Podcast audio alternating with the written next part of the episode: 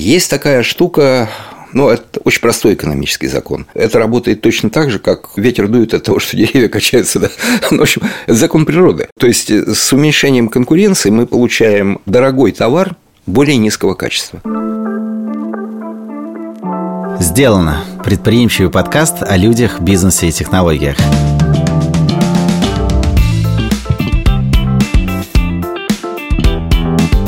Соведущие первого сезона я, Гоша Семенов, SEO компании Blue Sleep и Ольга Жукова, главный редактор портала New Retail.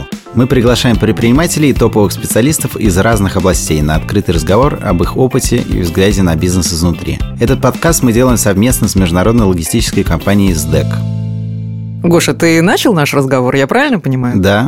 Погнали. Привет. Привет. Ты такой официальный сегодня, я всех приветствую. Меня зовут Ольга Жукова, главный редактор портала New Retail. Гоша, Blue Sleep еще раз. И сегодня мы записываем второй эпизод нашего подкаста «Сделано». И я сразу скажу, что разговор сегодня будет очень серьезный, очень глубокий, интересный, потому что гость у нас, э, ну, давно я мечтала с Александром пообщаться. Александр Иванов, президент э, Национальной ассоциации дистанционной торговли. Александр, здравствуйте. Добрый день. Меня тоже тоже, кстати говоря, напрягло, вот как Гоша, серьезно, как диктор центрального телевидения.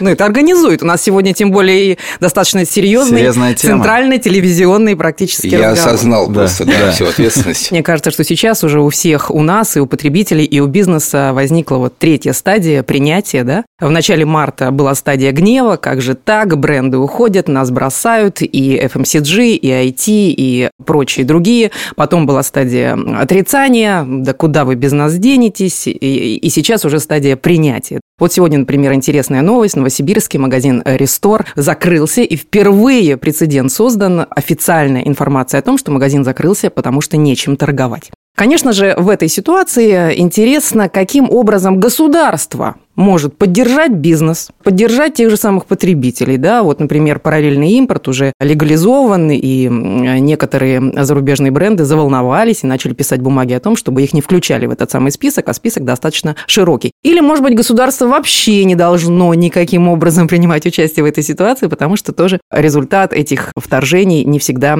хорошо прогнозируем. В общем, сегодня с Александром мы бы хотели обсудить тему государства, и Якома, то есть сосредоточиться на e-commerce, который переживает особые сложности с логистикой, с ассортиментом, с нишами, вот, вот с этим совсем. Кстати, мы э, приглашаем к участию в нашем подкасте предпринимателей, представителей бизнеса. Если у вас есть темы, то обязательно их предлагайте. Будем их обсуждать в наших следующих эпизодах. Саш, скажи, пожалуйста, вот чего же не хватает нашему русскому якому? Какой поддержки от государства? Э, или, может, не нужно трогать вообще? Я вообще, на самом деле, подумал, что я сейчас отвечу на этот вопрос. Быстренько, вот, ну, там полминутки, и можно расходиться.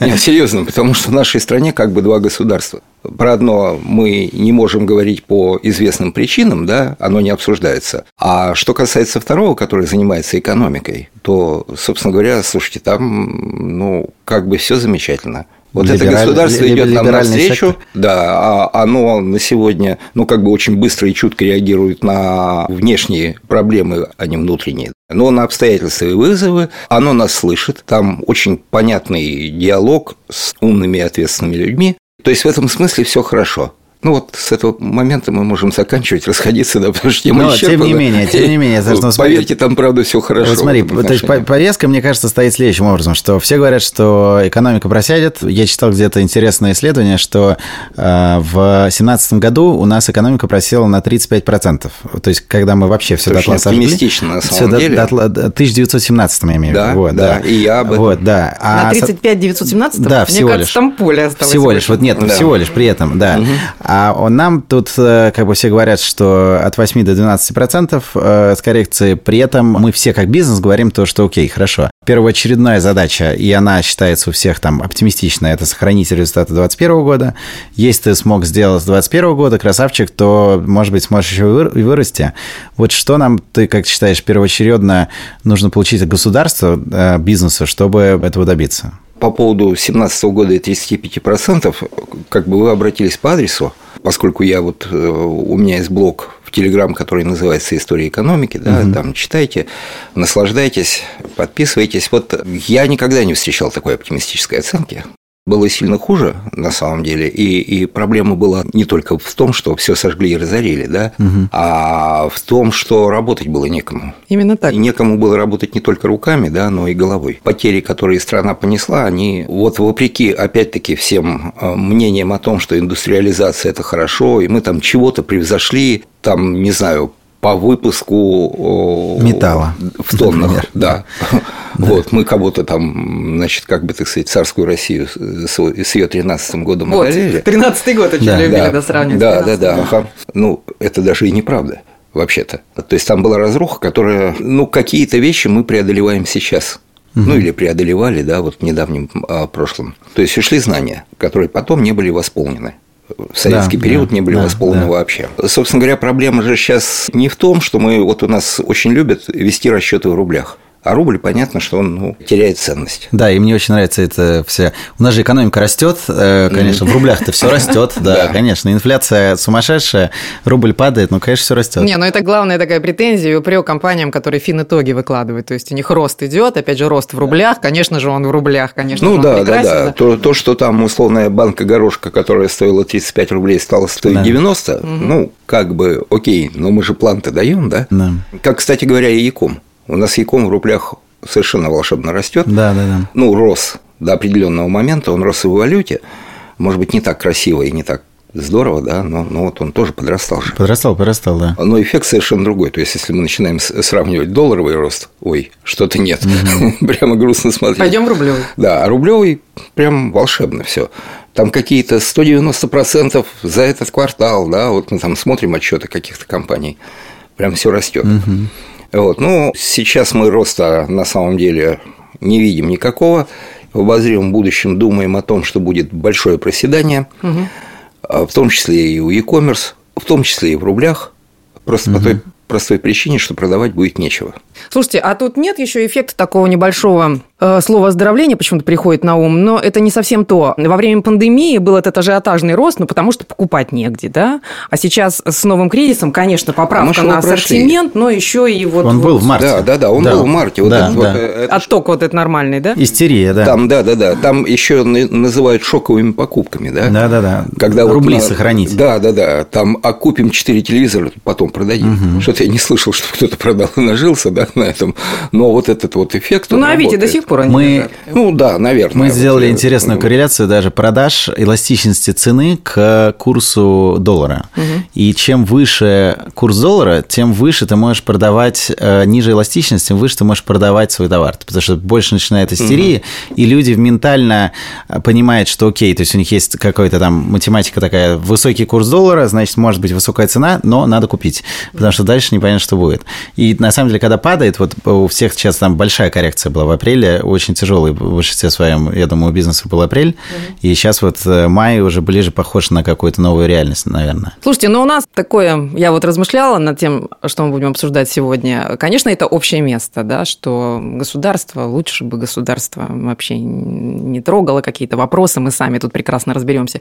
Но тем не менее, сейчас они уже э, принимают какие-то, ну, толковые вещи, которые действительно помогают Якому? Ну, вот я думаю, что э, если мы последние такие решения посмотрим, да, Параллелька то, там. Да, вот, например, параллельный импорт. А, причем эти меры, их надо рассматривать у нас там по отдельности, их как-то, так сказать, там любят на них смотреть, их надо рассматривать, конечно, в комплексе, как комплекс мер. Потому что у нас самая главная проблема, если мы посмотрим сейчас, какая на рынке вообще, это проблема с импортом по сути, все, что у нас сейчас И цепочки поставок. Ну, вот цепочки поставок – это не есть следствие, так сказать, последнего кризиса, да, это некая система, которая вот еще ковидная, мы переживаем ковид, весь мир переживает, mm да, потому что если глубоко лезть в эту историю, да, вот вы знаете, что э, есть проблема кризис, с контейнерами, да. да, вот контейнерный кризис, Майерск, мне один из топов компании Майерск, э, датских топов, угу. да, рассказывал такую историю, что говорит, Майерск не имел никогда еще таких бешеных прибылей. За счет чего? За счет перевозки воздуха.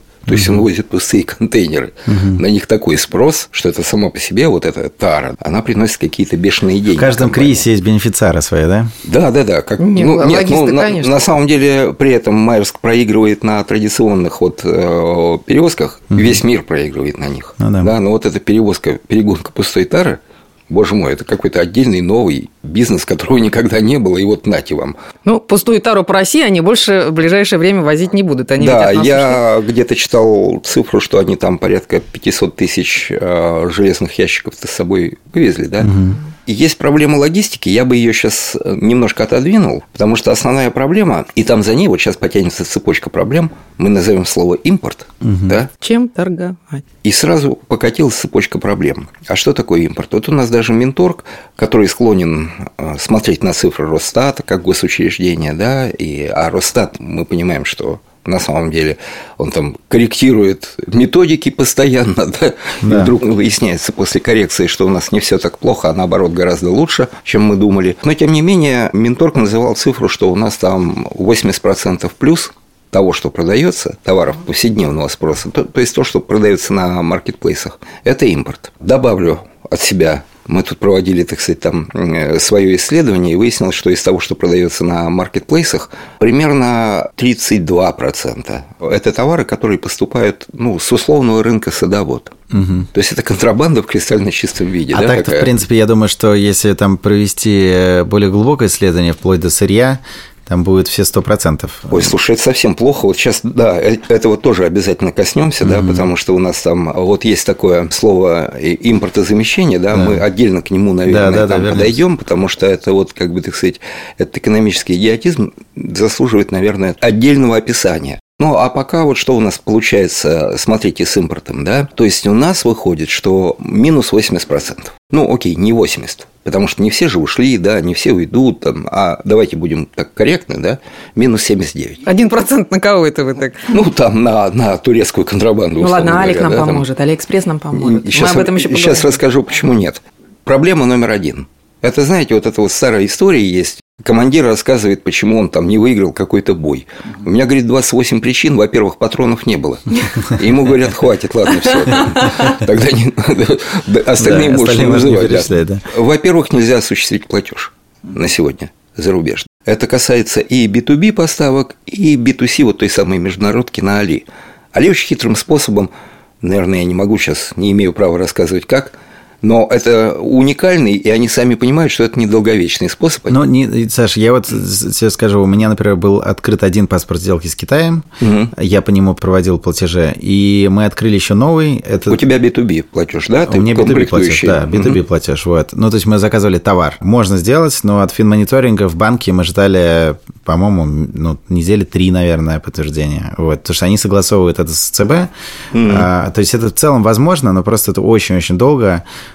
И э, ну, что, что-то ну, работает. Ну, платеж прошел. Да, платеж прошел. Слушай, а вы за эти три недели, вы вот надежда оставалась, или вы уж подумали? Да, да, да, нет. Во-первых, на самом деле, а? надо дать должное, китайцы крайне лояльные. Мы там у нас по второму платежу, э, по второму контракту это первый платеж, вообще мы с ними раньше не работали. Они сказали, ребят, типа, мы товар вам отгрузили без денег, он едет, мы проверили, это вот это фантастика какая-то. Ждем, ждем денег. Ждем деньги. Вот я честно им сказал, ребят, как только, так сразу. Вот мы сразу оплатили, а как если бы получилось. деньги не пришли? Ну, мы же долгосрочно все-таки сотрудничаем. Мы там Понятно. долго рассказывали, почему мы такие молодцы, хорошие, туда-сюда. Можно сложно, при этом есть еще, знаешь, какое мнение, что Набиулина частично специально держит. Мы же понимаем все эти, что это такой полуискусный курс.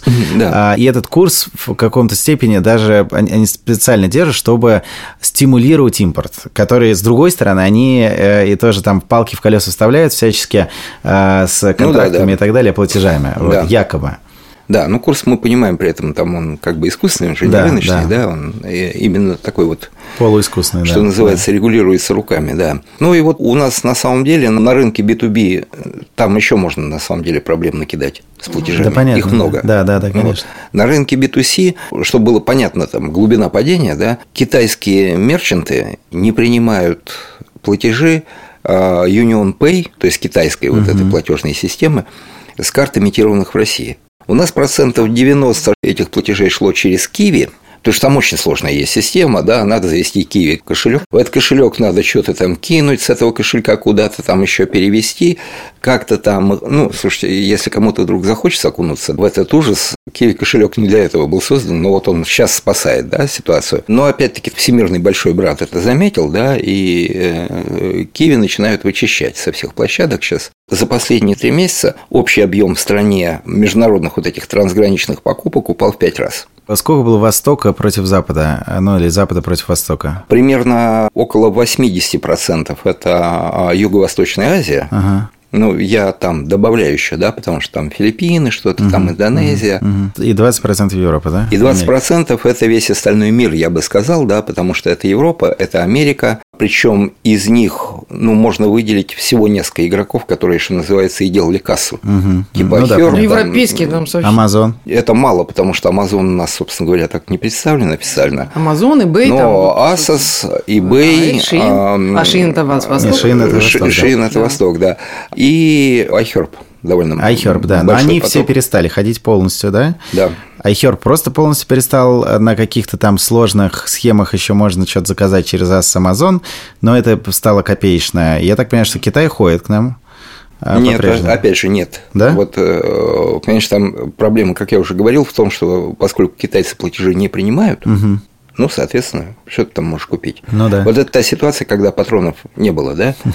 Ну, еще и Алиэкспресс сейчас ведь сказали, что у них, э, даже если удастся какими-то хитрыми, сложными способами оплатить, 90 дней посылка идет. 90 дней. Нет, ну вот, вот у Али есть такой способ на сегодня, да, но у нас, если мы посмотрим, какие еще компании имеют офис в России, и, значит, возможность там а, Они какие-то что-то делать с рублями, да, то, получается, российский маркетплейс, а ИНН... То как бы нет, нет, то у нас список и заканчивается заканчивается этим. Алиэкспресс, все. Тот объем cross-border а, который есть у уважаемых Озона и Wildberries, ну, как бы сказать помягче, он никогда не был большим. Он всегда был маленьким. Из проблем, которые мы имеем, можно назвать проблему номер один – это проблема со смартфонами и с компьютерами. Потому что на самом деле я на сегодня не знаю ни одного мирового бренда, который был представлен раньше в России, да, который не прекратил бы поставки, не объявил бы о прекращении значит, там возникает некая отложенная проблема, которая, наверное, со второго полугодия станет заметной. И мы приходим к параллельному импорту. Да, параллельный, Он нас спасет. Параллель, параллельный импорт и челночники. Все, у нас опять горбушка. Параллельный импорт. Челночники с айфонами. Значит, просто я, я везде читаю про параллельный импорт что это узаконенная контрабанда, там что-то еще. Именно. Нет, У нас даже в, эм, в социальных сетях воровство, там такие дискуссии. Да, воровство. на самом деле есть э, так называемые международные и национальные принципы исключения прав. В одном случае имеется в виду, что вот э, какой-то условный дистрибутор получает право Эксклюзив. работать на территории условного Сомали, и больше никто там не имеет, так сказать, права работать. Он регулирует цены, он регулирует объемы поставок и так далее. И вот, ну, как бы, так сказать, зная этот рынок, учитывая то, что производят конкуренты, он там неплохо себя чувствует. В другом случае этого единственного и уникального дистрибутора на территории какой-то страны мир не поделен, да? Ну, приходи все, вот покупайте у нас, да, приходите, хотите в Сомали, почему нет? Еще кто-то из Сомали хочет там продавать, да, пожалуйста. И вот в первом случае это запрет параллельного импорта, потому что есть один, у него права и так далее. Во втором случае это разрешение параллельного импорта. Приходи, кто хочешь, делай, что хочешь. Первая история чем хороша? У нас порядок. Так они сейчас как раз об этом и говорят. Когда они просят исключить их из списка параллельного импорта, они переживают за клиентов, что не будет хорошего сервиса, не будет гарантийного ремонта. В общем, очень сильно они за потребителей. За то, что будет, когда вводятся такие вещи, да, mm. когда параллельный импорт разрешается, это открытая конкуренция. Uh-huh. Это принципиально другие цены. Цены не диктует некий uh-huh. жирный код, да, который там все подгреб под себя uh-huh. и давит и душит, как хочет там несчастного. Ну нет контроля РРЦ. Покупателя, Конечно. Да. А э, это свободная конкуренция. Ну и вообще, в принципе, хочешь, делай, что хочешь. Если я правильно вас понимаю, да, если вот вендор сказал нельзя, все, угу. запретил, ну, раз ты запретил, мы сами пойдем разбираться. То есть, по большому ну, да. второй сценарий может даже автоматически но, но теперь, нет? ребята, ну что будет происходить? Угу. Так сказать, наш сомалийский дилер посмотрел, ну что так, Сомали, денег нет, страна маленькая, есть какая-то Россия, она, ну, на карте того угу. какая, да? Там, наверное, деньги есть. Понятно, что эта история быстро становится известной. Этот самый вендор берет большую мухобойку и со всей дури шлепает этого самого а, сомалийского, своего сомалийского, да. Вот. Окей, ну, появляется новый сомалийский, угу. который говорит так, подождите, ну вот есть Россия, да, она же большая и идет по тому же пути. И опять получает той же самой мухобойкой. И мухобойка не устанет опускаться – на головы этих бедных контрабандистов, угу. называя уж вещи своими именами, потому что подписывая такой договор, они подписывают определенные правила игры, угу. что в них включены. Они их нарушают, да, тем самым, продавая что-то в Россию. И в какой-то момент вот эта мухобойка, работая, работая там в Сомали, там, я не знаю, в Южном Судане, она всех захлопнет. Но пройдет какое-то время. Это время даст дышать ну, тому же самому e-commerce, да, который что-то будет получать. Надеяться на то, что это будет такой же объем поставок или сопоставимый с тем, что мы имели, ну, что называется, в мирное время, не, ребят, не приходится. Это будет довольно тоненький ручеек, который будет с перебоями, но вот он будет по крайней мере. Но тут все зависит, от, я думаю, от частотности товара. То есть, условно говоря, Гелендвагена там водиться всегда будут, потому что это там не такой частый товар для покупки, его контролировать тоже сложнее. Один какой-то какой там Гелендваген, а вот айфоны, чтобы шли ручейком или рекой, mm-hmm. я думаю, что их будут точно ловить э, активно. Айфон очень легко, да, отследить. Да, да, да, конечно. И, наверное, будут они стоить за, за предельных. При этом я вот как потребитель, я сломал телефон свой, недавно покупал вот Google Pixel, и э, спред по ценам просто сумасшедшие. То есть в два раза отличаются цены на маркет. Ну, не в два, но там на 50% на Яндекс.Маркете, просто вот от официальных продавцов. Mm-hmm. И когда разбираешься, понимаешь, то, что, во-первых, это телефон, который так официально никогда не продавался здесь, потому что Google не продает. И ты разбираешься, ты понимаешь, что разница в том, что как бы кто-то привез из Америки, кто-то из Японии, при этом там у них шли поставки, и вот сейчас они начинают реальную конкуренцию устраивать, и кто-то прокидывает цены.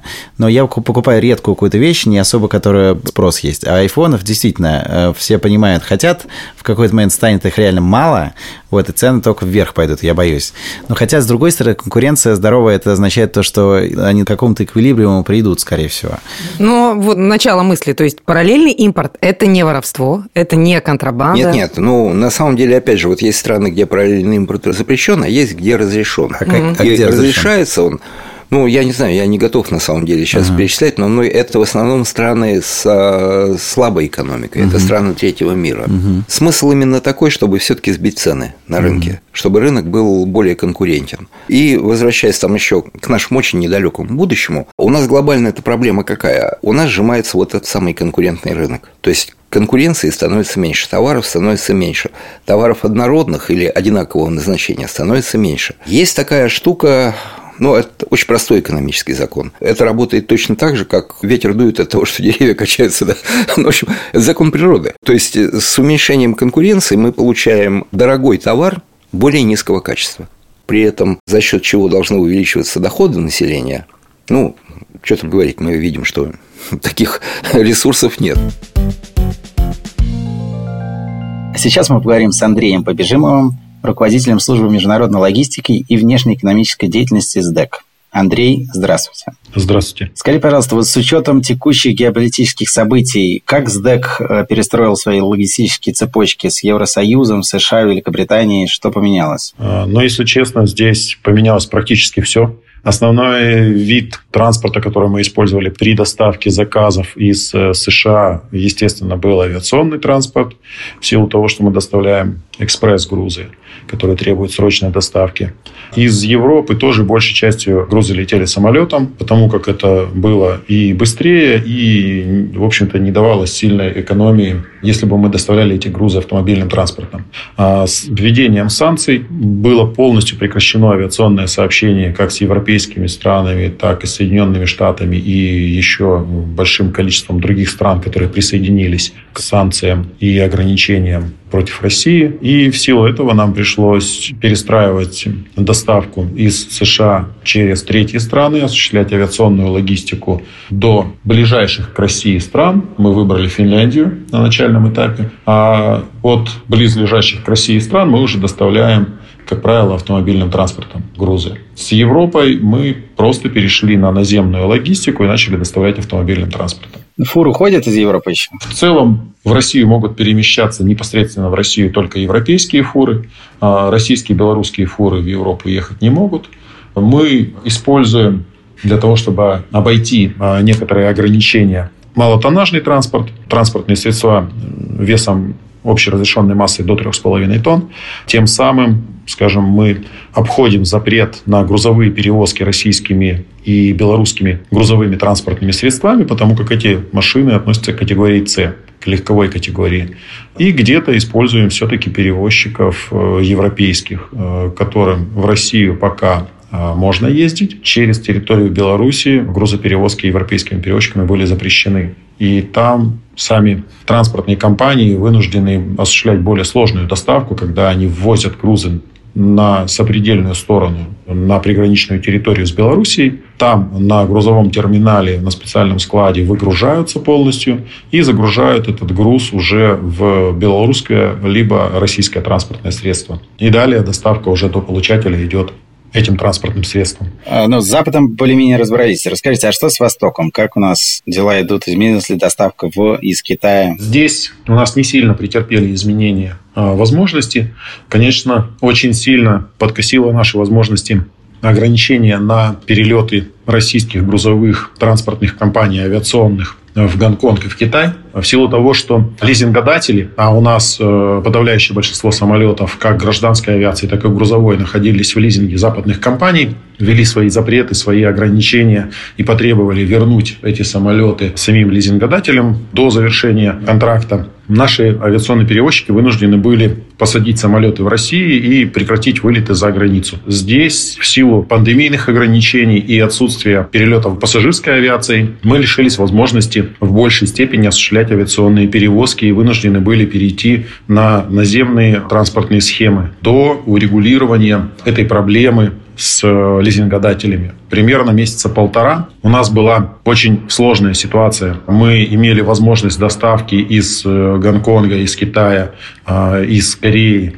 только через третьи страны, Арабские Эмираты, через Турцию. И здесь в последнее время наметилась хорошая динамика. Э, Китай э, готов принимать наши самолеты, которые были переведены уже в российский регистр. И э, восстановилась ситуация с авиационными перевозками примерно на тот же уровень, как и было до начала специальной военной операции. Грузовой транспорт автомобильный по-прежнему, хоть и очень сильно ограничен в возможностях перемещения через границу из-за карантинных ограничений, но тем не менее все равно перевозки им осуществляются, хоть и в очень ограниченных объемах. Скажите, а как загрузка в целом? Вот море, дороги, воздуха в Китае, из Китая? Спрос превышает предложение или, или нормально? На самом деле спрос очень высокий, и сроки доставки очень сильно увеличиваются в силу того, что проблема, которая началась еще в 2020 году осенью с началом пандемийных ограничений в начале 2020 года, по нарастающей росла проблема с нехваткой порожних контейнеров для морских перевозок, потому что контейнеры уходили в страну назначения, а к тому времени, к концу 2020 года уже в большинстве европейских стран а, был введен локдаун, в США то же самое происходило. И а, контейнеры с грузами прибывали в страну назначения, но из-за того, что многие коммерческие компании не работали, принять эти грузы было некому, обработать, выгрузить и порожние контейнера вернуть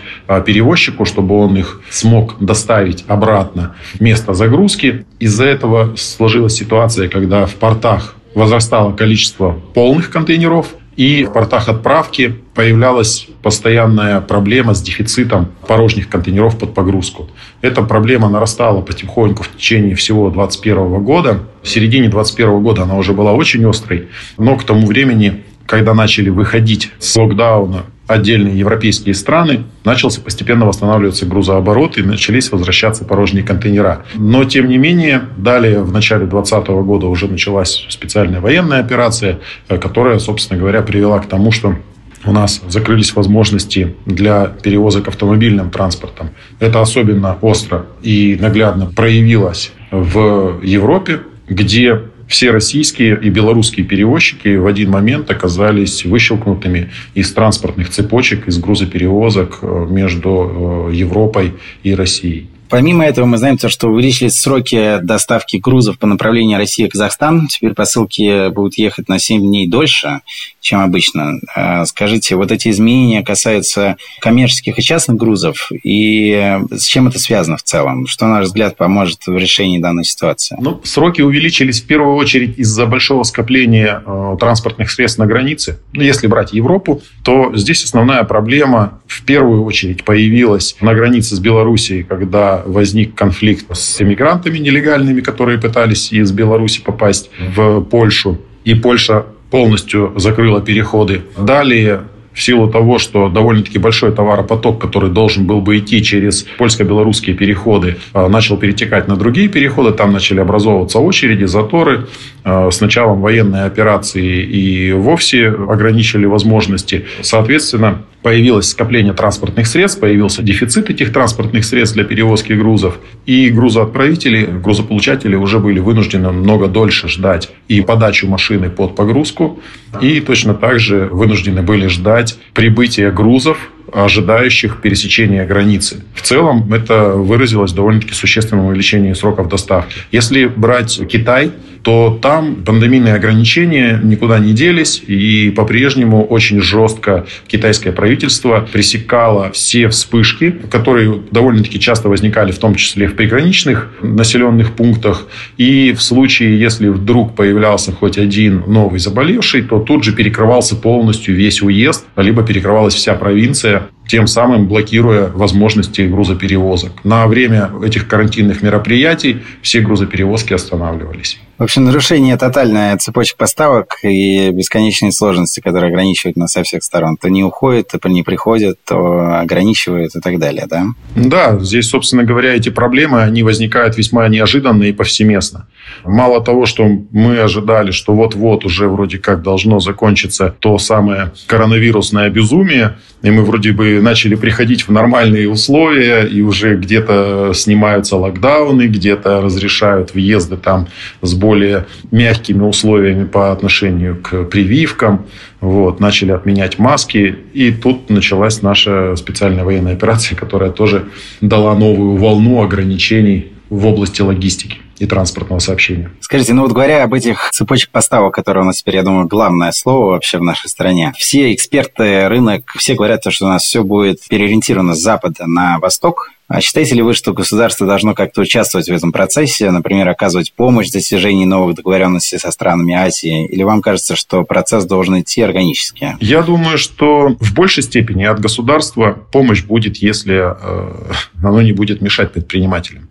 Они всегда могут найти себе и покупателя для своих товаров, и поставщика, и договориться. Э, самое главное, чтобы правительство при этом э, лишний раз не Э, ограничивала возможности ведения этой свободной предпринимательской деятельности, не вводила какие-то дополнительные запреты, ограничения. Конечно, э, тот факт, что э, правительство посмотрело в сторону смягчения правил оборота товаров, защищенных торговыми знаками, в сторону того, чтобы разрешить параллельный импорт, это очень хороший и такой далеко идущий шаг который позволяет э, более конкурентно э, развиваться самому рынку и не оглядываться на желание Э, крупных компаний, обладателей каких-то хороших известных брендов, работать на российском рынке, либо не работать. Потому что если, там, допустим, уходит Apple с российского рынка, мы не должны полностью отказаться от э, этой продукции, потому что есть предприниматели, которые готовы будут привести точно так же на российский рынок эту продукцию. И совершенно не обязательно идти к Apple, просить у них разрешения поставить эту продукцию на российский рынок. Потому что до недавних пор это выглядело именно так. Если мы хотим привести там Dior на рынок России, если мы хотим привести Apple, Adidas, Nike, э, Michael Kors, любой зарегистрированный бренд, то мы должны прийти к правообладателю и попросить у него разрешения ввести эту продукцию на территорию Российской Федерации. Если у правообладателя нет желания поставлять свою продукцию на территорию России, то и мы не сможем ввести закон на эту эту, продукцию э, на наш рынок. Сейчас с разрешением э, этой проблемы, с разрешением параллельного импорта, условия станут несколько мягче, э, но хотелось бы, чтобы эти ограничения сняли полностью, как, в общем-то, это во всем цивилизованном мире и действует. В тех же самых США любой товар единожды введенный э, в торговый оборот правообладателем, может свободно ввозиться э, на территорию государства. У нас пока не так. Андрей, знаете, что у вас больная тема в профессиональном, хорошем смысле, это постановление 312. Можете дать комментарий какой-то насчет него?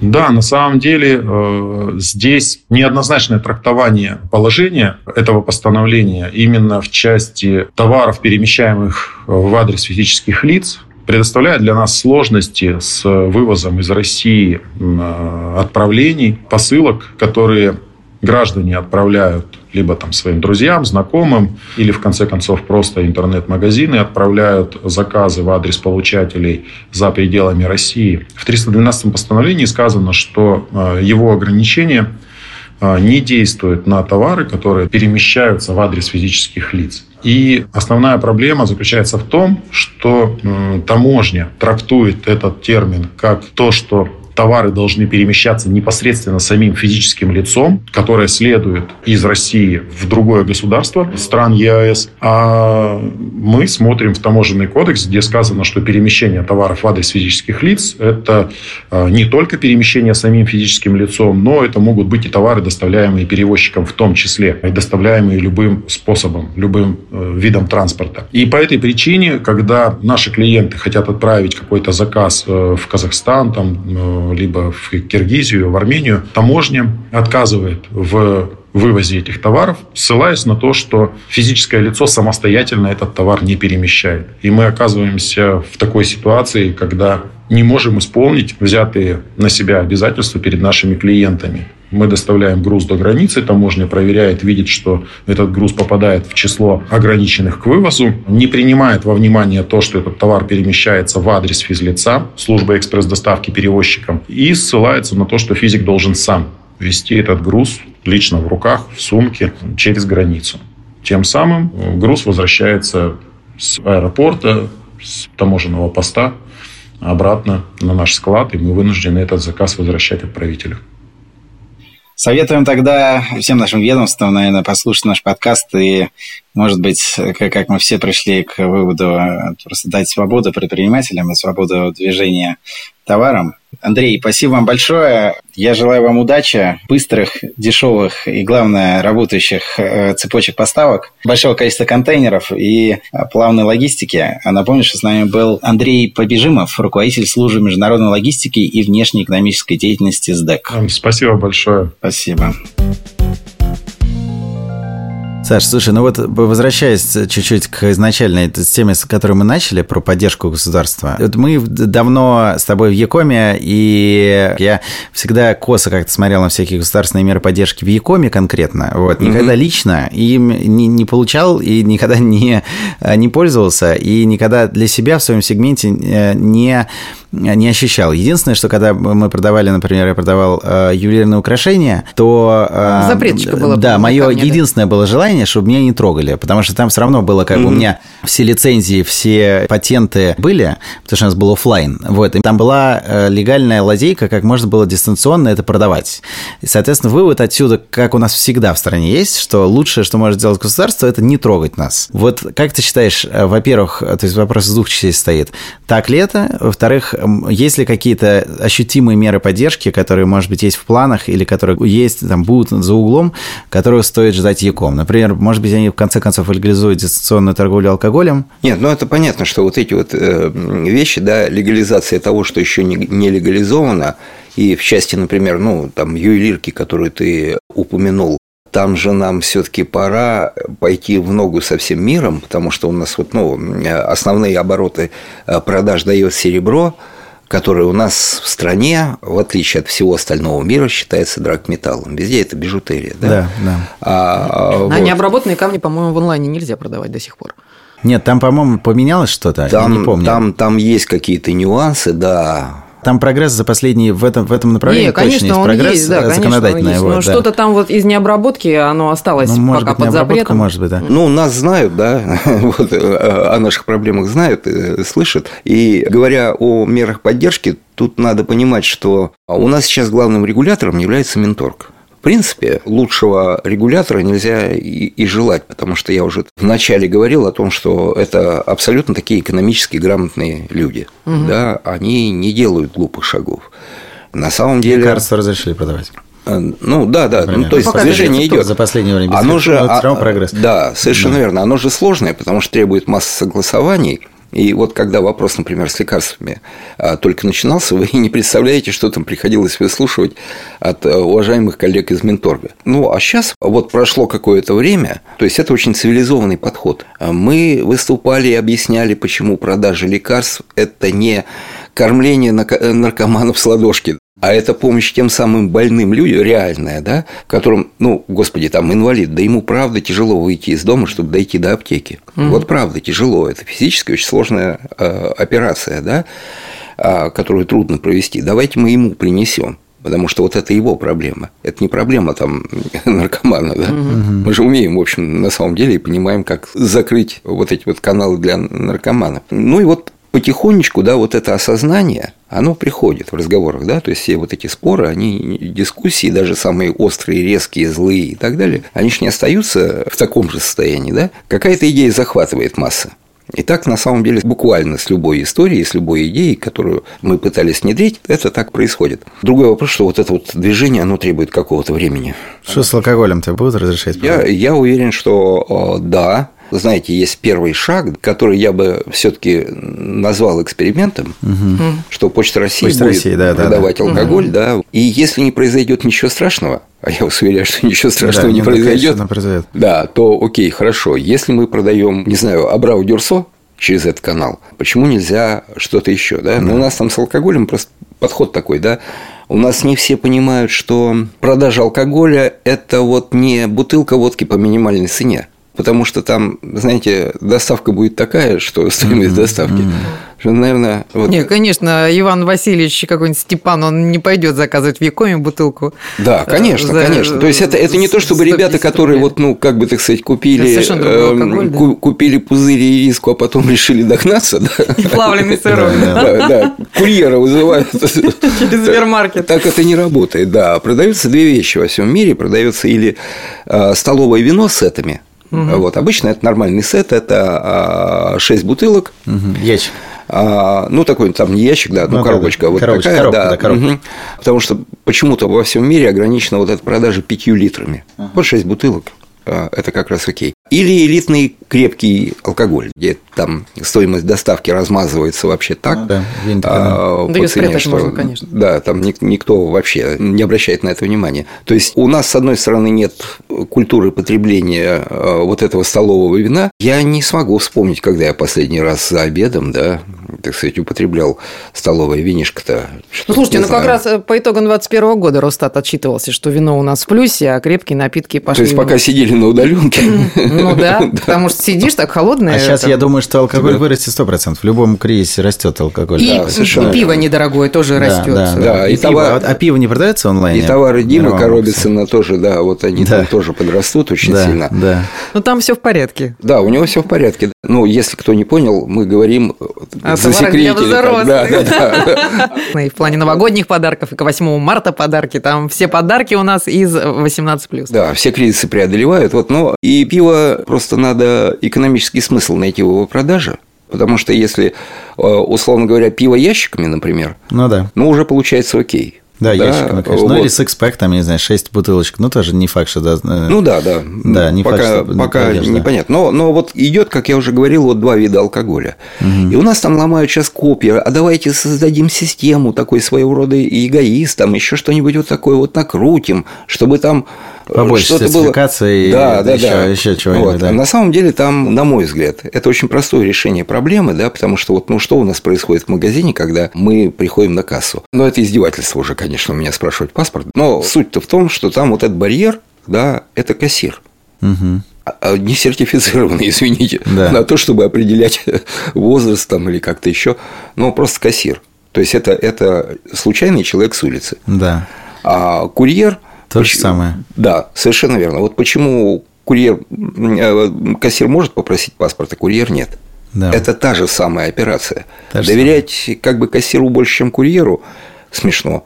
Курьеры, на самом деле, тоже свою ответственность за время вот этого, особенно а, коронакризиса, да, они, в общем, достаточно доказали. Ну, вот момент относительно паспорта. Вот у тебя требует паспорт на кассе. Угу. Я долгое время жила и училась в Финляндии, там, связано это с образованием, и у них алкоголь продается только вот в магазинах Халка, да, у них да, монополия да, да, на это да. дело. До пяти часов они работают, там очереди всегда. Очередь и стоят и такие, как я, и такие, как ты, и как Гоша. Они вот так с паспортами стоят, ну, с угу. какими-то, с правами, вот прям вот так вот они идут. Кассир вообще им в лицо не смотрит. У кассира одно – документ, потому да. что кассир не должен носить оценивающую функцию. Совершенно верно, да. Вот. вот они так идут. Я первый раз думаю, господи, 50 плюс, 60 плюс, ну что вы такой, полные корзиночки у них там позвякивают, да? Не, вот, вот, собственно, они идут, она только на документы, то ли на документы. Если документа нет, она сразу у нее что-то, где документ? Дын-дын-дын. Вот это, конечно, я считаю, что у нас в магазинах то же самое, потому что, например, ты говоришь, у тебя попросили документ, угу. а мы стоим передо мной, у двоих попросили, а у меня нет.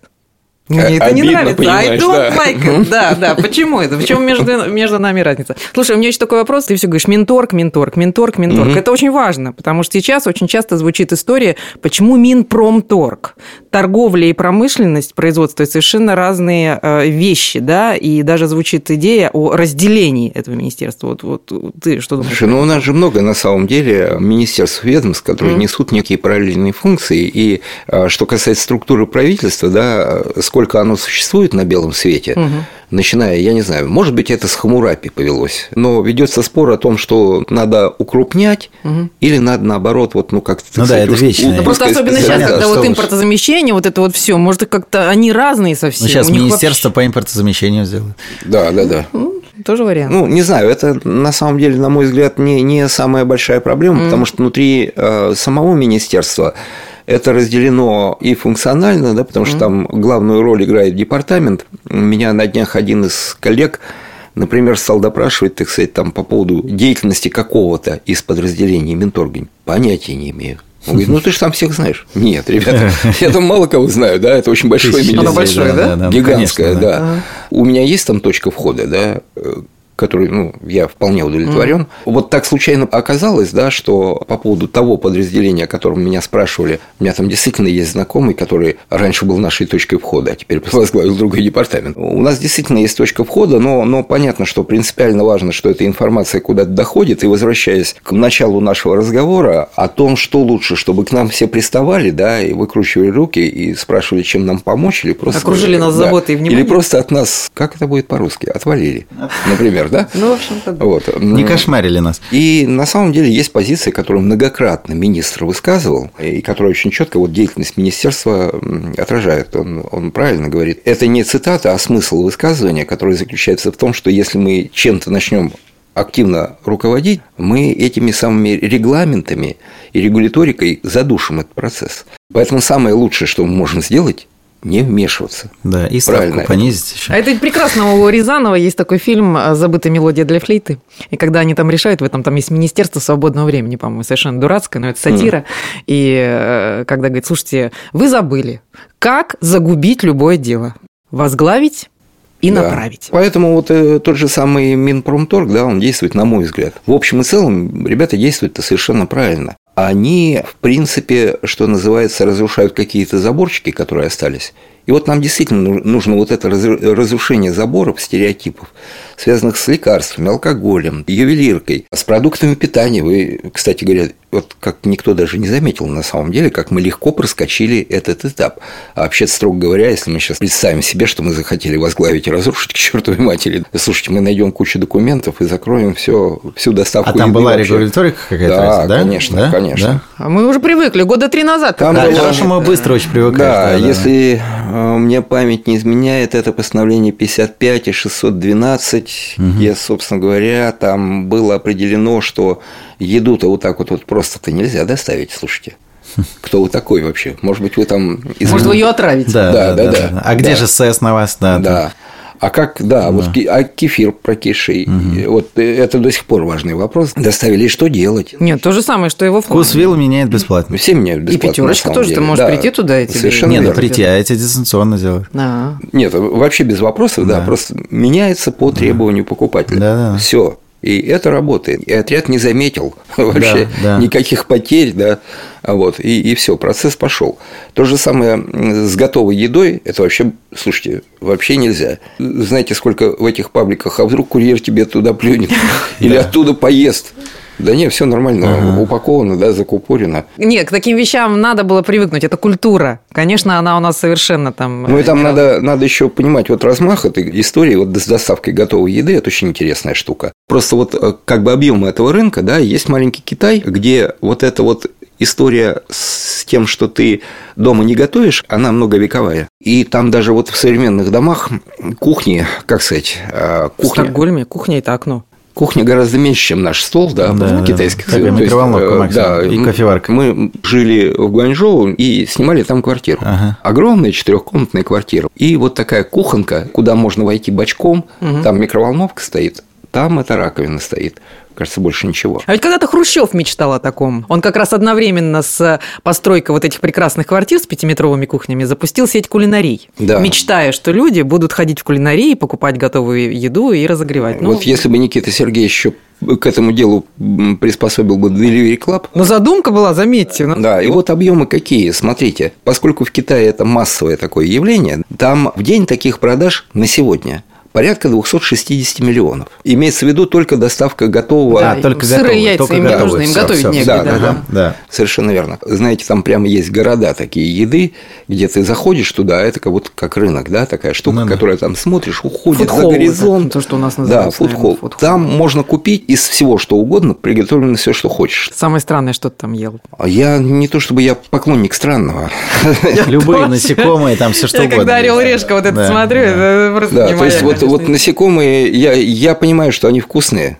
Готов предположить, да, готов согласиться. Вкусные, я пробовал. Что они очень... Кузнечиков. Там... Хрустят очень вкусно.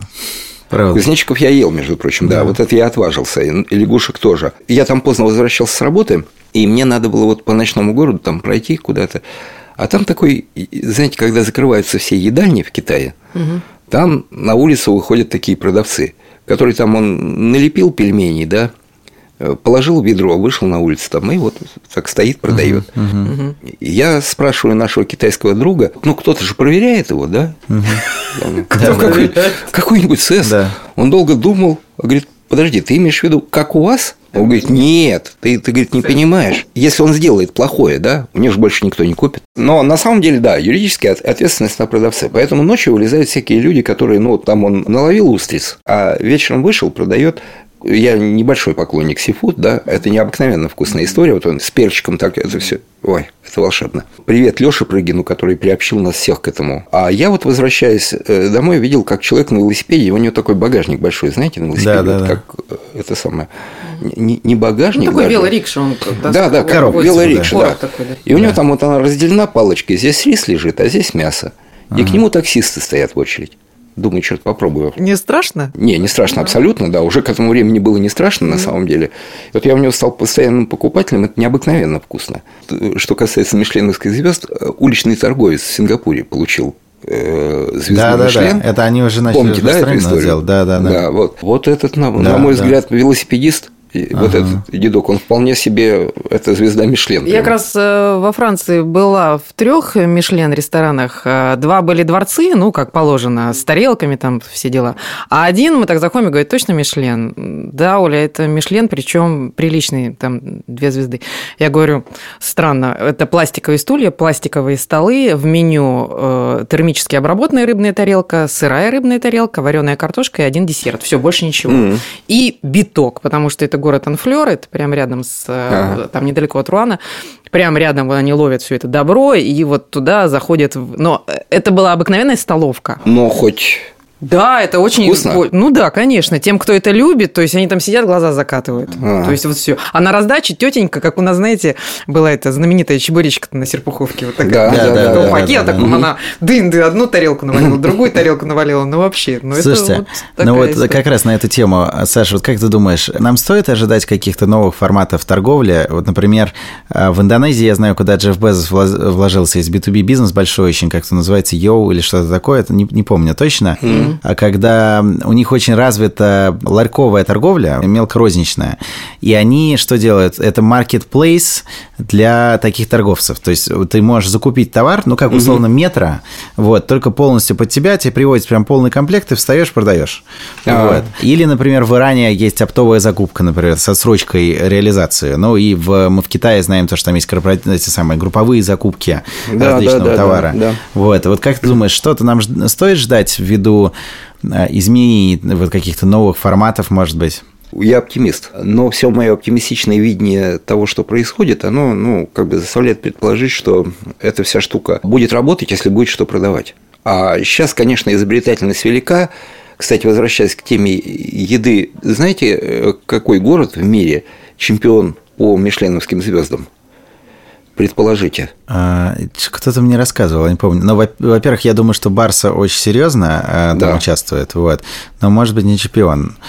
Не знаю даже. Вы знаете, это Токио. А я хотел сказать, у меня Токио. Да, почему-то. Это, э, одним словом, это не Париж, да, где вот пошла эта тема, это, это Токио, как ни странно. А вот гастрономическая столица мира. И второе, я подумал, что тут, как бы так сказать, да, жизнь рождает всякие такие интересные варианты. Ты же с Игорем Писарским, может быть, знаком. Угу. А вот у него сейчас совершенно замечательный проект. Это акусти... Э, еда такая, акустическая заморозка.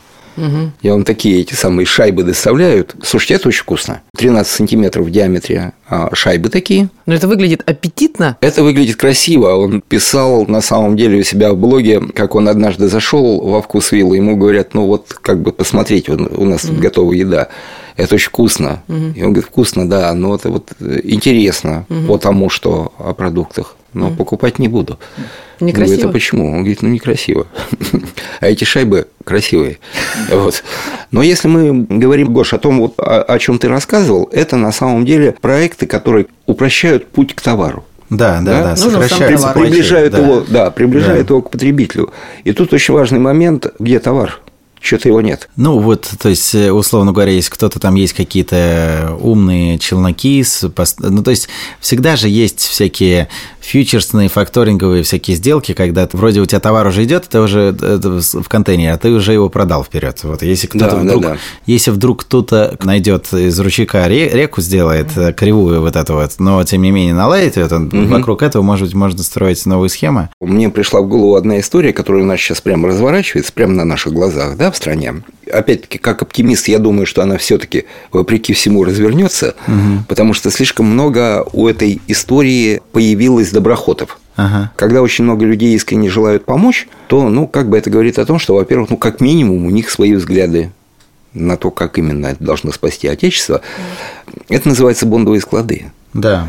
И у нас на самом деле тут такая история, в которой мы, ну, как-то так получилось в силу ряда причин понятных, мы позади планеты всей давно уже. Ну, на сегодня э, государств в мире, которые не используют технологию бондовых складов, их, по-моему, даже не 10. Но так активно развивалась эта история, сейчас что-то подзаглухло, вроде самое время развивать. Нет, там, опять же, там эта история, она вот очень интересна для импорта угу. и для экспорта и для транзита. Угу. И все эти категории сейчас по разным причинам, да, о которых мы уже говорили, они ну, как-то становятся, мягко говоря, все менее и менее интересными. Но, тем не менее, интерес по-прежнему есть. Вот как эта штука работает, собственно говоря, и чем это отличается от всего остального.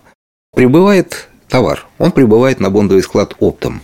Ну, например, привезли контейнер чайников. Угу. Заходя на бондовый склад, он не попадает под таможенную очистку. Угу. Лежит себе и ждет своего покупателя. С бондового склада он выходит уже заходит как опт, а выходит как розница. То есть, другими словами, Marketplace сообщает всем о том, что там какую-нибудь плашку у себя вывешивает. Ребята, чайники. 100 рублей штучка. Что происходит с чайником? Его хватают, упаковывают там, то есть там есть свой fulfillment, упаковывают в эту коробочку, которая, например, э, доставлять там, э, выбирает покупатель, чем получать, как, собственно говоря, везде на всех маркетплейсах. Он пишет, что там хочу получить с деком. Окей. Там сдек упаковывает, обматывает все своим фирменным скотчем, и э, эта коробочка летит к нему. Вот в момент, когда коробочка с чайником выходит угу. за пределы бондовой зоны, тогда берется платеж. Во всем мире механизм какой? Берется единый платеж. То есть так называемая единая таможенная ставка, где все включено. В Европе это 10%, в Китае это 9,5%. Правда, в Европе еще есть НДС, а в Китае все 9,5%. Но это со всего. Нет никаких порогов беспошлиных, ничего нет. И дальше чайник летит к счастливому покупателю. Это один-два дня. Если вдруг чайники не продаются, то одна из самых сложных таможенных операций, которые существуют на планете Земля, не только у нас в стране, это обратная затаможка. Да, вы... и возврат НДС с ней. Да, да, да, да. Когда вы привезли, да. вам растаможили, и дальше начинается, господи, как же это увезти назад? А можно сжечь, а да. а можно закопать да, где-нибудь. Да, да. Значит, здесь нет никакой обратной затаможки. Угу. Ну, не продалось что-то, да, осталось там Сам попал. тысяча чайников, да, вот, ну, окей, вези назад. Угу. Они же не, не, не были растаможены, да. Угу. То есть они вот со свистом улетают угу. без всяких проблем в обратном направлении. И, э, собственно говоря, вот основная история. Когда она у нас начнется, пока сказать сложно, поскольку, как я уже говорил, все началось с того, что у нас вот эти вот бондовые склады угу. открываются и так далее. Все началось с того, что а давайте эти бондовые склады сделаем там и беспошлиный порог, сделаем там и как B2B растаможку, оплату, сделаем там и НДС, ну, то есть и сертификацию сделаем. И мы очень долго ходили и объясняли, что тогда, ребята, караульные с ружьем туда не загонят вообще никого. Вы понимаете, да, что мы делаем условия сильно хуже всего остального даже наоборот там собираем все гадости, которые так сказать, были придуманы в кучку. Слушай, ты вот так достаточно складно рассказываешь, все вроде логично, все красиво, все удобно, все э, выгодно, да, хорошее слово. А почему были дискуссии относительно того, что бондовые склады ставят в неравные условия там, и тех и других? Нет, То потому есть, что люди, во-первых, главные... не умеют считать, во-вторых, mm-hmm. не очень понимают, как это работает, да, mm-hmm. а, и в основном говорят те, кто не умеет считать и, и не понимает, как работают отмотать немножко назад, у нас есть некая ассоциация, да, это не мы, другая, э, которые очень много говорили о том, что вот сейчас, если вот эти беспошлиный порог, если его там не обнулить, если всех не прижать, то мы сами все уйдем в Китай и будем продавать оттуда. Значит, сколько ушло у нас Китай? Я как раз хочу про Китай наконец уже поговорить. Да. Я все ну, а, мечтаю. А, поэтому ну, мы не будем ну, забегать назад. Ну, поскольку никто не вперед. ушло, да, э, никто не ушел, и нам вот, ну, никто за границу не переехал, и ни у кого не получилось, потому что есть такая штука, что которая называется словом компетенции, которые надо где-то брать. Потому что есть такая штука, что если мы посчитаем, как легче там можете правильней, условно говоря, телевизор, то окажется, что лучше всего все-таки ввозить как B2B. Это самый дешевый и умный способ. Если мы будем телевизор посылать посылкой, Слушайте, ну да, не, ну понятно, да. Вообще застрелиться, но просто я э, не так давно смотрел мы думали о, о том, как завозить тяжелую технику, что называется, да, бытовую, а, из Китая. Нашли холодильник некий китайский, не помню, там, Haier, на Алиэкспресс, ну, 32 тысячи рублей, да вроде ничего. А что там стоит э, в МВидео? А в МВидео 85. А, подождите, 32 лучше, чем 85. Так, а ну-ка, если заказать. А, доставка 180. А, нет, тогда, может быть, 85 лучше. Ну, с коллегами посмотрели просто вот эту вот историю. Так выгодней. Посылкой холодильник не пошлешь, да, ну и так далее. То есть есть ряд товаров, для которых это годится, есть ряд товаров, для которых это не годится. Это не универсальная штука. И бондовые склады дают еще один ключ, как бы дополнительный, который опять-таки во всем мире есть. Да мы же платим за все эти бондовые склады и так в Гонконге, там, в Латвии, и, в общем, ну, как бы по, по всей планете. А география у страны такая, что это нам должны платить, теоретически. И когда-нибудь, лет через 20-30 примерно, да, когда ситуация в стране изменится, в общем... А... Может, быстрее все-таки? Нет. Слушай, у нас с ним хороший разговор. Параллельный импорт – это хорошо. Бондовые склады – это хорошо, потому что всегда много негатива в последнее время вокруг этих вопросов. Я все хочу про Китай, наконец, поговорить. Давай, давай. Потому что, ну, классическая заграница нам поможет, звучит все чаще. И, конечно, в первую очередь, это наш дружеский Китай. Во-первых, страна большая. Во-вторых, э, как-то так э, вот историческое, на мой взгляд, заблуждение о том, что там все просто, понятно. Китайцы не такие добродушные, улыбчивые. Первый вопрос, поможет ли нам Китай? И второй вопрос, могут ли другие вот какие-то рынки такие серьезные действительно развиться, действительно превратиться во что-то э, значимое, как то Индия, конечно, да, там Турция, Что у нас там еще? Иран. Ну да, да. Вот это понял, вот ага. все, да. Ты просто в самом начале сказал, что Китай нам не поможет, я потом объясню. Я, я мне очень понравилась такая фраза, да, которую, черт, не я придумал. У нас все разговоры о импортозамещении сводятся к тому, что Китай нас спасет. Это больше об импортозамещении, конечно, чем о Китае, но, но смысл-то действительно, да, как это не парадоксально. Он, и, и Китай не в курсе только. Вот, и Китай не в курсе да. абсолютно. То, что там происходит с картами Union Pay, мы уже коснулись, угу. да. Для Китая, как и для любой компании на свете, да, интересен и важен бизнес, в конце концов. С бизнесом ситуация там, вы понимаете, какая, да, если у какой-нибудь компании Huawei 4,5% приходится на российский бизнес, это много. В общем. Я в цифрах видел, извините, я перебью, просто 130 э, миллиардов долларов э, экспорта у них в Россию, угу. почти триллион в Америку. Ну, просто для понимания, как бы, угу. кто кого там должен спасать, какие да, приоритеты. Да, да. Совершенно верно. И вот выбирая между вот потерей этого или потерей этого, отгадайте с трех раз, в какую сторону, да. так сказать, эти прагматичные китайцы повернутся. То есть это еще за них, что называется, не взялись, да? Там же не бегает папа Сэм и кричит там вот не смейте, не надо, ну, когда-нибудь начнет и бегать на самом деле, да, если эти, э, эта ситуация как-то будет бросаться в глаза. Но большинство китайских компаний, в общем, и так все понимает.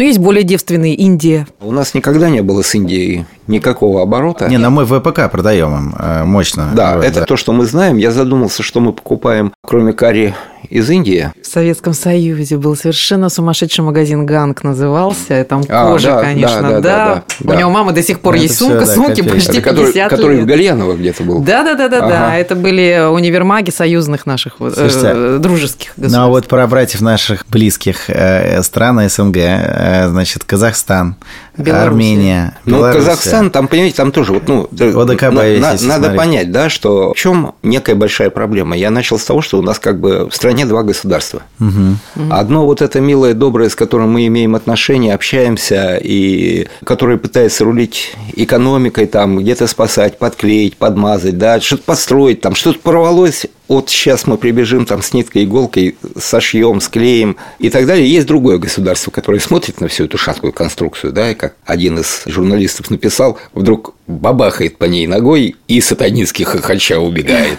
Вот. И Казахстан, да. У нас же риторика такая, что мы должны его завоевать. Казахстан тоже? Я Конечно. Пропустил. Нет, ну там, слушай, там очень большой список, куда Казахстан да? входит, да. Поэтому говорить о том, что в обозримом будущем у нас какие-то будут хорошие отношения. Слушайте, а с января там ведь двойное налогообложение, да? Э, да, вот это как раз вопрос, с которым, что называется, разберемся, да. Ну, это таможенный союз вообще не понимаю, как он там двойное налогообложение. Беларусь вот с июля, ну, да. вроде обещают. Ну, там главное по поводу двойного налогообложения плачут ровно те же самые люди, которые просили изо всех сил его ввести у нас. Угу. Помните, да, что вот китайские все посылки должны облагаться угу.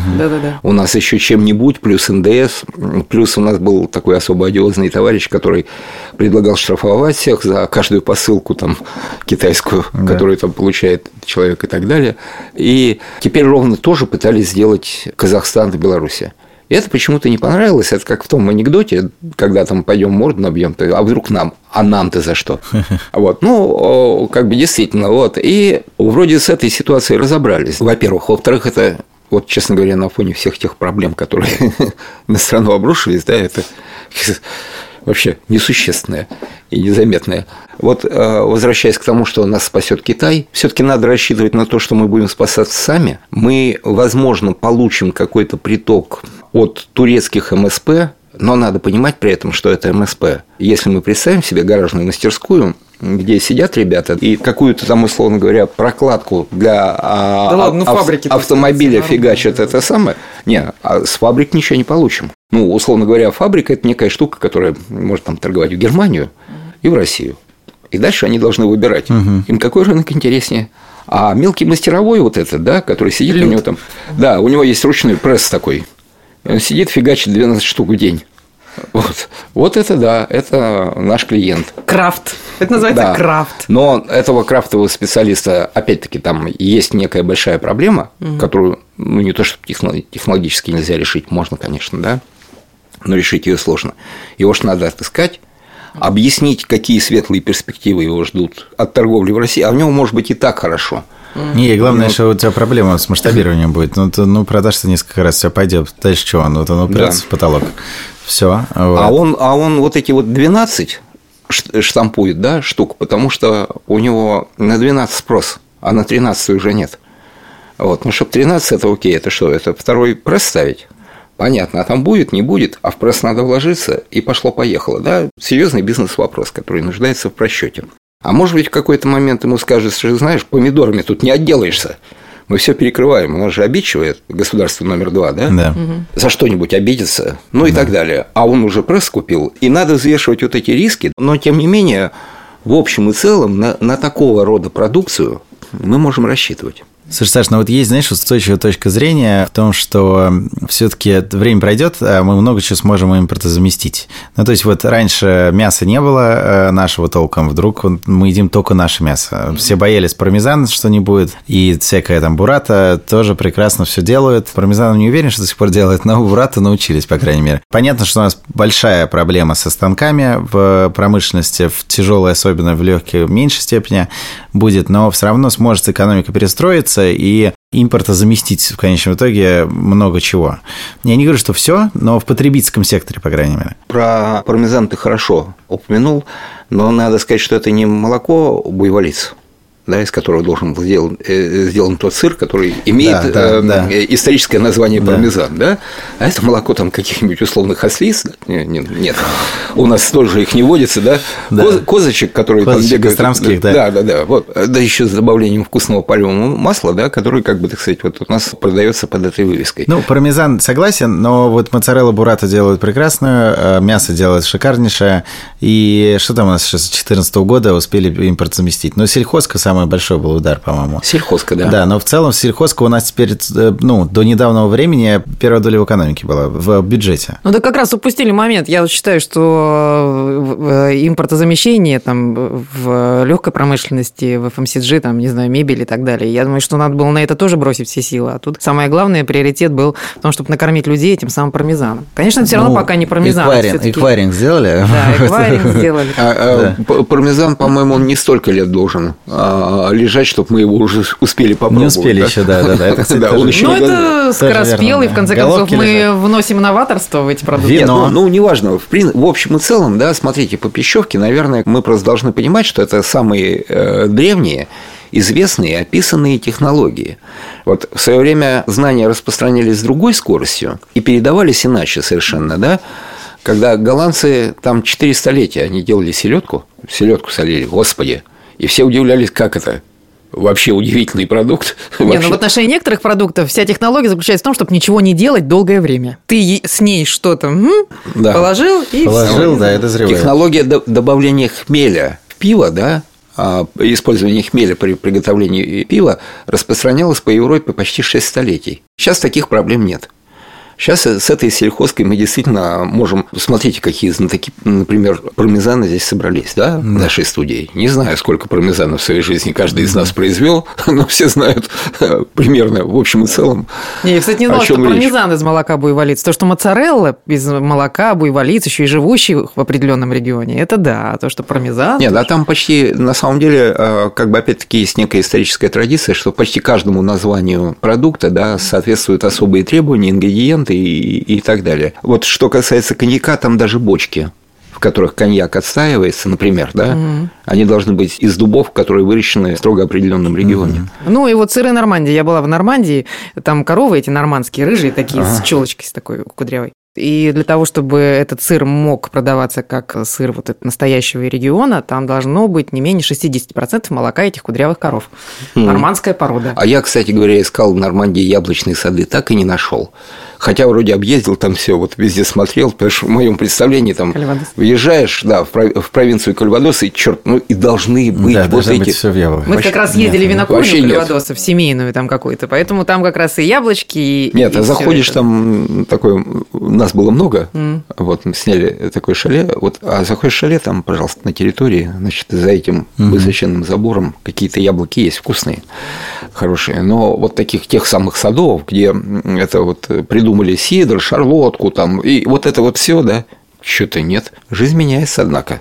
Просто возвращаясь к нашему разговору, да, я думаю, что, смотрите, что касается продуктов, да, Потом есть еще так называемая легкая промышленность потенциально. Ну тут нет. Не, мы тут, говоря о легкой промышленности, так. да, мы вступаем сразу в проблему, которая связана с материалом. Конечно. Исходно. И с фурнитурой. Сырьем, у нас, культура, сырьем, у нас да. вообще нет да. производства фурнитуры. Нет, ну у нас, вот смотрите, когда-то когда-то в старину легкая промышленность в России э, поднималась за счет того, что получали дешевый бухарский, тогда говорили, хлопок. Угу. Вот. И у нас, кстати говоря, Россия на рубеже позапрошлого и прошлого веков была чуть ли не единственная страна в мире, а, которая имела положительный баланс в торговле с Китаем. То есть все остальные, помните причину вот этих опиумных войн, да, да потому да, что да. продавать в Китай было нечего, кроме да, опиума да, И, и вот эти вот все ага.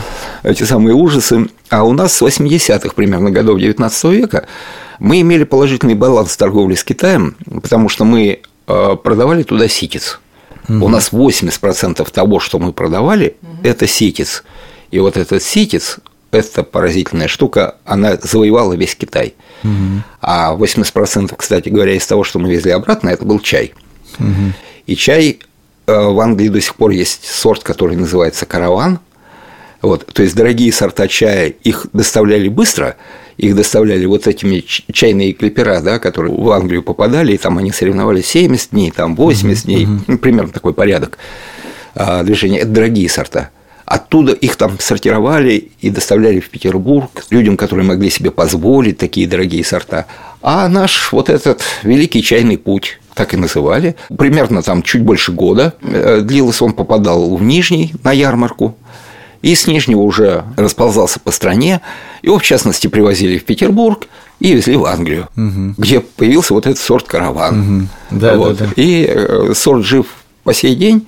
Это был чай для бедных. То есть чай для богатых из Англии по всему миру, а чай для бедных из Петербурга по всему миру распространялся. Но, но тогда у нас был вот этот ситец, которым мы Китай завоевали. А сейчас, на самом деле, если мы об этом задумаемся, а где самый хороший дешевый хлопок на сегодня? В Китае. А, в Китае, да, Конечно, совершенно верно. То есть вести хлопок в Иваново, чтобы здесь сделать какой-то текстиль, вместо того, чтобы, так сказать, купить, Среднее занятие, да, да. купить сразу в Гуанчжоу да, готовые, готовые изделия с шикарной швейкой, да, и так далее. Не, ну еще в каких-то хлопковых тканях, наверное, в России есть определенная культура, но если говорить кашемир, тонкая шерсть, это да нет, невозможно, это недосягаемо. А, кашемир совершенно прекрасный. У меня вот мой друг производит замечательные кашемировые вещи. Фирма называется Каноэ, она одна из лучших в мире. Ну да, естественно, у нас материала нет – ну, его, собственно говоря, в Италии, которая конкурирует с ним. Италия, и там а, они... Слушай, вот ее тоже раз... нет. Вот. А, а где она есть? Откуда они ее берут? А э, кашемир это подшерсток. Кашемир, понятно, Афганистан. Индия, сейчас как раз Индия, очень, Пакистан, да. да. Вот, и вот. Там, там особенность в том, там, что да? этот кашемир, он, а, как сказать, вот именно этот подшерсток, да, Этих козлов где только не возили, по всему миру пытались селить. А произрастает он только там, это в основном Гоби и окрестности. Как раз и ситуация вот. в Афганистане, предгорье... сейчас там проблема с Кашемиром, конечно. И, и да, и предгорье Гималаев. А, ну, как бы предполагают, никто точно не знает, почему именно там вот эта вот шерсть есть, а mm. больше нигде в мире а она не появляется у этих козлов, у тех же самых козлов. Она, наверное, связана с тем, что там, как думают, предполагают ученые, да, что там очень э, резкие перепады годовых температур, которые могут достигать порядка 100 градусов. И вот в этих условиях климатических она произрастает. Ну, соответственно, вот ограниченная территория, ограниченное количество козлов, извините, да. Да, их бороды, да. Да, да, да. Ну, там, э, да, вот, и вот этот подшерсток, который э, вы сейчас... Из бороды делают шатуши, я знаю, это еще более... Не, и тонкие шерстяные ткани. То есть, если говорить о швейке, о легкой промышленности, то здесь вот те самые 20-30 лет, которые у нас уже цифра прозвучала, вот там где-то это Не, ну, у нас станков нету. Просто вот у нас, э, например, там в этом самом какой-нибудь сатин, перкаль, очень... Все станки раньше в Советском Союзе были вот, потом они все пришли в негодность по разным причинам, и очень узкая ткань, то есть это дешевый очень сегмент. Ничего там дороже в текстиле там 3000-4000 э, рублей в рознице уже у нас не сможешь произвести в полном цикле. Можешь шить, наверное, да, но вся ткань идет преимущественно из Китая. Хотя в Узбекистане тоже вроде как есть ткань, но я, честно говоря, не находил нормальную ткань там лично. Ну, там все ну, крафт там, как раз. Не, нет, там, там как раз все неплохо. Там вроде как бы стали поступать сейчас неплохие инвестиции. Да-да, они растут. Поэтому там, да, там неплохое итальянское оборудование стало поступать. Ну, у меня там вот есть товарищ в Узбекистане, который очень неплохие вещи шьет. Там интереснее, конечно, работать не, не на каких-то привозных тканях, а именно на, своих, да, да, да, да, на своих, да, да, конечно. Очень выгодно.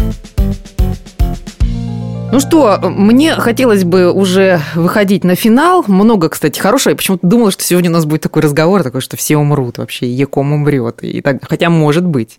А, какой-то нет, итог нет, подводя. Нет, нет, я, я на самом деле как Что оптимист, я, я Яком, хочу да. сказать, что никто не умрет, все будут жить плохо и недолго, да? Когда ты думаешь, вот мы дно пробьем? Слушай, ну на самом деле сколько живу на свете, да? Последние лет сколько, 20, да? Там я слышал, от, ну это уже дно. И Мне я кажется, его примерно нет, раз, как в озере Рица. раз в неделю, да, это слышу, а дна все нет и нет, и, и то есть мы его не пробьем. Какой вот у тебя прогноз? Вот, э, допустим, мы уже пришли к ситуации, когда все нас закрыли, вот, даже Восток, но я искренне надеюсь, что такого не будет, но вот мы прям, мы на самом деле далеко от Ирана еще, вот, нам, несмотря на количество санкций, качественно мы далеко от, до, до Ирана еще А, находимся. Понимаешь, почему мы далеко? А мы далеко, потому что а, вот мы ждали, что раз санкция там хлоп, Да. и батюшки, вот этого нет. Так не бывает. А у нас на самом деле, ну, как бы, э, вот вопреки всему, у нас, в принципе, богатая страна. У нас реально нормальные работящие люди. Ну, то есть мы не моторный катер, где вы дали по тормозам, да, и он там пролетел еще метров 10. Но иранцы, кстати, тоже не затормозился. глупые ни разу. А у нас большой дредноут, да, который вот мы там на все тормоза нажимаем, а он по инерции еще океан-то пересечет, не сможем это даже затор- затормозить-то. И в этом смысле ожидать каких-то мгновенных, что вот мы пошли, мы сейчас только что можем увидеть, что капуста стоила 40 рублей, стала 200. Ну, как-то, да. Вот. С капустой мне все говорят, говорят, 67 рублей вчера в магазине. Мне про 200 рублей уже который раз говорят. Где Ну, не, я, я, А, э, фигурально. Я фигурально, да. Я знаю, что с капустой у нас там какие-то эти самые э, страсти разыгрываются, как недавно с морковкой, и так периодически такое мы будем наблюдать. А, но в какой-то момент это станет неразличимо для глаза, да, потому что везде, где стояло 40, теперь будет стоять 200. Это такая будет нормальная тенденция. Но Как я в уже зарплате, говорил, я так понимаю. в зарплате может быть наоборот, наверное, не будет. может быть наоборот, да. Вот. Но, как я уже говорил, это проблема вот э, как бы отсутствия конкуренции. То есть плохо не то, что вот я поражаюсь, там читаешь где-нибудь, Макдональдс ушел. Ну и хорошо, да я его никогда не ел, да он невкусный, да, Да, он да, вредный, да, да, он... да.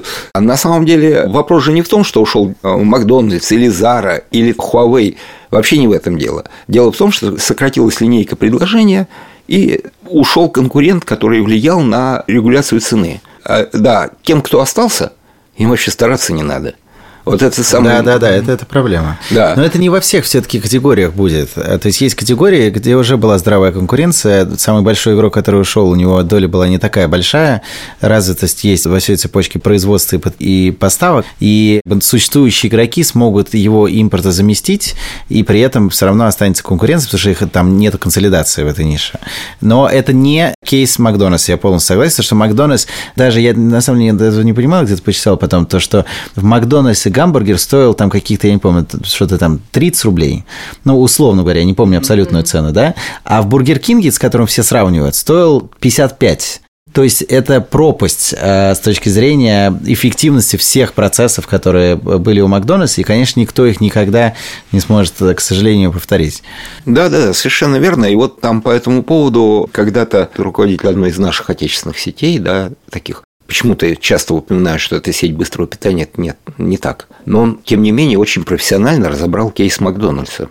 Сделал это в Фейсбуке у себя, где он написал, что Макдональдс – это прежде всего технология. Да-да, я читал. Вот. И почему его сеть, например, не стала Макдональдс Конечно, и не да. станет И не станет никогда, да, да. Потому что механизмы другие совершенно, да? То есть мы, мы теряем не просто какую-то ну, там, котлету, вот, мы теряем некую технологию здесь. Ну, даже с точки зрения импортозамещения, немножко откатываясь назад, да, мы говорили про пищевку.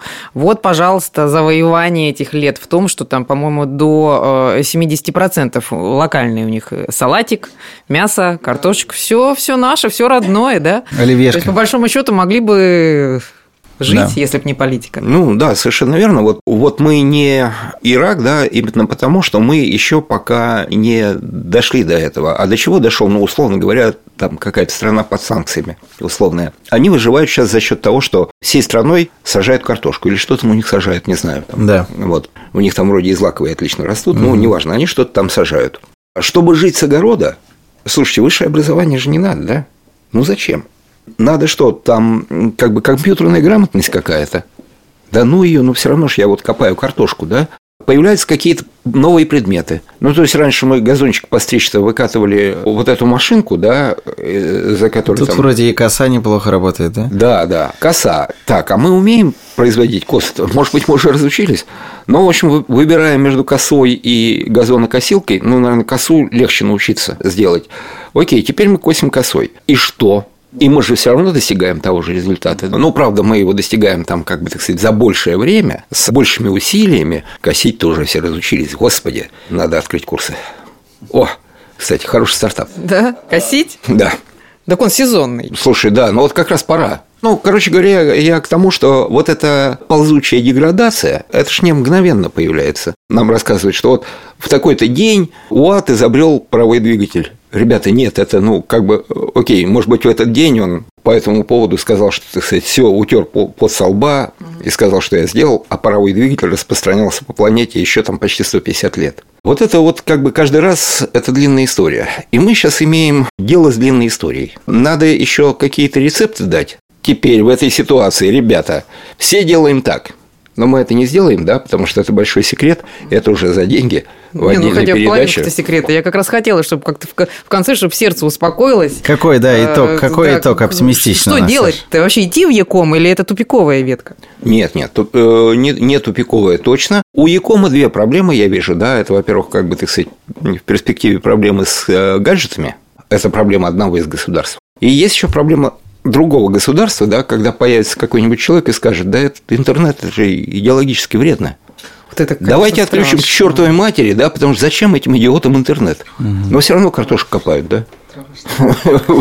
Но у нас будет дистанционная торговля по каталогам. По каталогам. Я, я верю, что да, все будет правда. у нас. Э, Вернемся к этому да, кламповости, да, как так называемое. Импортозавещение. У нас много умных людей. Конечно, будет тяжело, никто не спорит. Вот, надо будет пристегнуть ремни. Ждем э, отскока, рецессии. Я предлагаю на этой ноте подводить, за, заканчивать наш Слушай, у меня такое ощущение, что я бы с Александром вот э, еще день, я тогда ночь сидела бы вот э, из одной да. темы в другую. Я уверена, что это даже не последняя наша да. встреча.